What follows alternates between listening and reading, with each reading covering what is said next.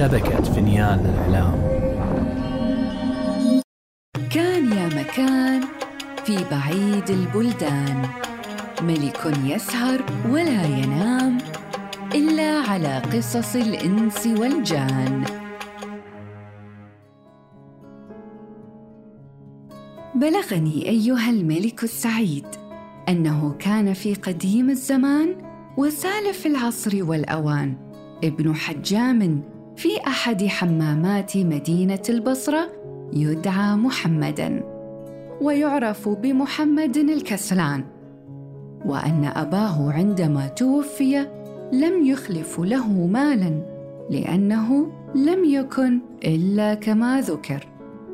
وكان محمد في صغره أكسل من يوجد على وجه الأرض وبلغ من كسله أنه إذا كان نائما في أيام الحر وطلعت عليه الشمس كسل عن أن يقوم وينتقل من الشمس إلى الظل. وأقام على تلك الحال خمسة عشر عاما إلى أن توفي أبوه إلى رحمة الله تعالى ولم يخلف له شيئا.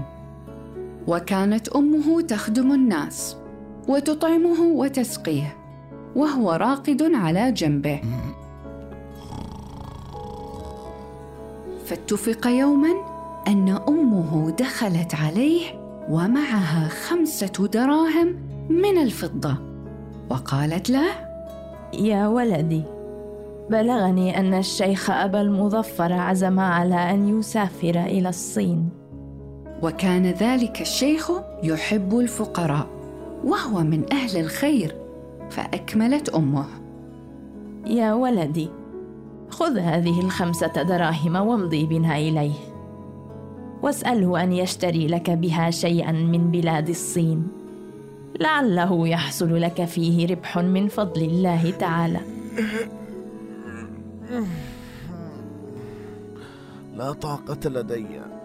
فكسل محمد عن القيام معها إلى أن أقسمت بالله إن لم يقم معها لا تطعمنه ولا تسقينه ولا تدخل عليه بل تتركه يموت جوعا وعطشا. فلما سمع كلامها علم أنها ستفعل ذلك لما تعلم من كسله. فقال لها أقعديني. فأقعدته وهو يئن ويتأفأف. فقعد ووضع مداسه في رجليه. وقام وذهب هو وأمه من البيت. وما زالا يمشيان ومحمد يئن إلى أن وصلا إلى ساحل البحر. فسلما على الشيخ وقال له محمد يا عم هل أنت أبو المظفر؟ لبيك يا ولدي. خذ هذه الدراهم واشتري لي بها شيئا من بلاد الصين. عسى الله أن يربحنا فيه يا أبا المظفر. فقال الشيخ أبو المظفر لأصحابه. يا جماعة أتعرفون هذا الشاب؟ أجابوا نعم هذا يعرف بمحمد الكسلان. ما رأيناه قط خرج من داره إلا في هذا الوقت. فقال الشيخ أبو المظفر لمحمد. يا ولدي هات الدراهم على بركة الله تعالى إذا. ثم أخذ منه الدراهم ورجع محمد مع أمه إلى البيت. وتوجه الشيخ أبو المظفر إلى السفر ومعه جماعة من التجار. ولم يزالوا مسافرين حتى وصلوا إلى بلاد الصين. ثم إن الشيخ باع واشترى وبعد ذلك عزم على الرجوع. وساروا في البحر ثلاثة أيام إلى أن لطم أبو مظفر وجهه وقال لأصحابه قفوا بالمركب. فقال التجار ما حاجتك؟ فقال اعلموا أن الرسالة التي معي لمحمد الكسلان نسيتها. فارجعوا بنا حتى نشتري له بها شيئا حتى ينتفع به. فقالوا له سألناك بالله تعالى أن لا تردنا فإننا قطعنا مسافة طويلة زائدة وحصل لنا في ذلك أهوال عظيمة ومشقة زائدة. لا لا لا لا. لا بد لنا من الرجوع. فأجابوا خذ منا أضعاف ربح الخمسة دراهم ولا تردنا. حسنا. فقبل أبو المظفر وسمع منهم وجمعوا له مالا جزيلا. ثم ساروا حتى أشرفوا على جزيرة فيها خلق كثير. فرسوا عليها. وطلع التجار يشترون منها متجرا من معادن وجواهر ولؤلؤ وغير ذلك. وفي وقتها وهم يشترون ويتفصحون إذ رأى أبو المظفر رجلا جالسا وبين يديه قرود كثيرة. وكان بينهم قرد منتوف الشعر وكانت تلك القرود كلما غفل صاحبهم يمسكون ذلك القرد المنتوف ويضربونه ويرمونه على صاحبهم. فيقوم ويضربهم ويقيدهم ويعذبهم على ذلك. والشيخ أبو المظفر لما رأى ذلك القرد حزن عليه ورفق به. فقال لصاحبه أتبيعني هذا القرد؟ فقال صاحبه اشتري. إن معي لصبي يتيم خمسة دراهم. هل تبيعني إياه بها؟ فقال له بعتك بارك الله لك فيه. ثم تسلمه وأقبضه الدراهم وأخذ الشيخ القرد وربطه في المركب. ثم حلوا وسافروا إلى جزيرة أخرى فرسوا عليها.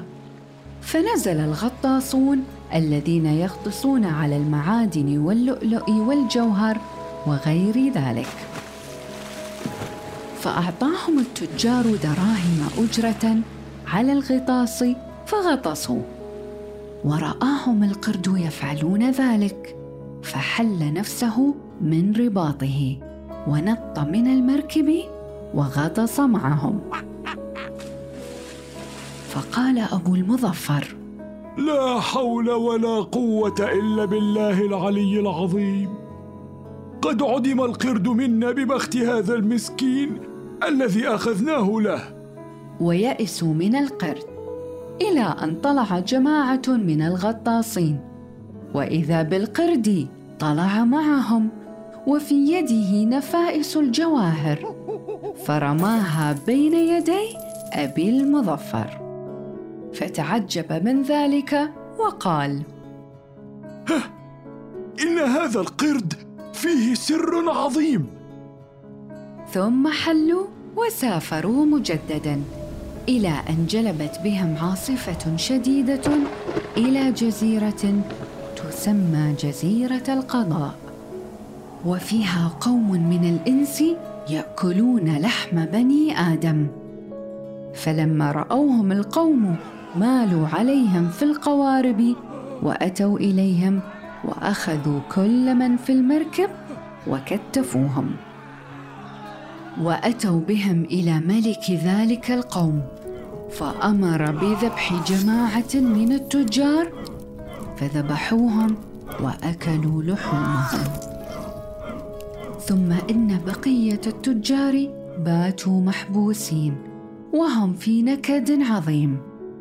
فلما كان وقت الليل قام القرد إلى أبي المظفر وحل قيده. فلما رأى التجار أبا المظفر قد انحل قالوا عسى الله أن يكون خلاصنا على يديك يا أبا المظفر. فقال لهم اعلموا أنه ما خلصني بإرادة الله تعالى إلا هذا القرد وقد خرجت له ألف دينار. فقال التجار ونحن كذلك كل واحد منا خرج له ألف دينار إن خلصنا. فقام القرد إليهم وصار يحل واحدا بعد واحد حتى حل الجميع من قيودهم وذهبوا إلى المركب وطلعوا فيها. فوجدوها سالمة ولم ينقص منها شيء ثم حلوا وسافروا. فقال أبو المظفر يا تجار أوفوا بالذي قلتم عليه للقرد. فقالوا سمعا وطاعة ودفع له كل واحد منهم ألف دينار. وأخرج أبو المظفر من ماله ألف دينار. فاجتمع للقرد من المال شيء عظيم. ثم سافروا حتى وصلوا إلى مدينة البصرة. فتلقاهم أصحابهم حين طلعوا من المركب. وقال أبو المظفر أين محمد الكسلان؟ فبلغ الخبر إلى أم محمد فبينما هو نائم إذ أقبلت عليه أمه وقالت إن الشيخ أبا المظفر قد أتى ووصل إلى المدينة فقم وتوجه إليه وسلم عليه واسأله عن الذي جاء به فلعل الله تعالى يكون قد فتح عليه بشيء. وأدرك شهرزاد الصباح فسكتت عن الكلام المباح.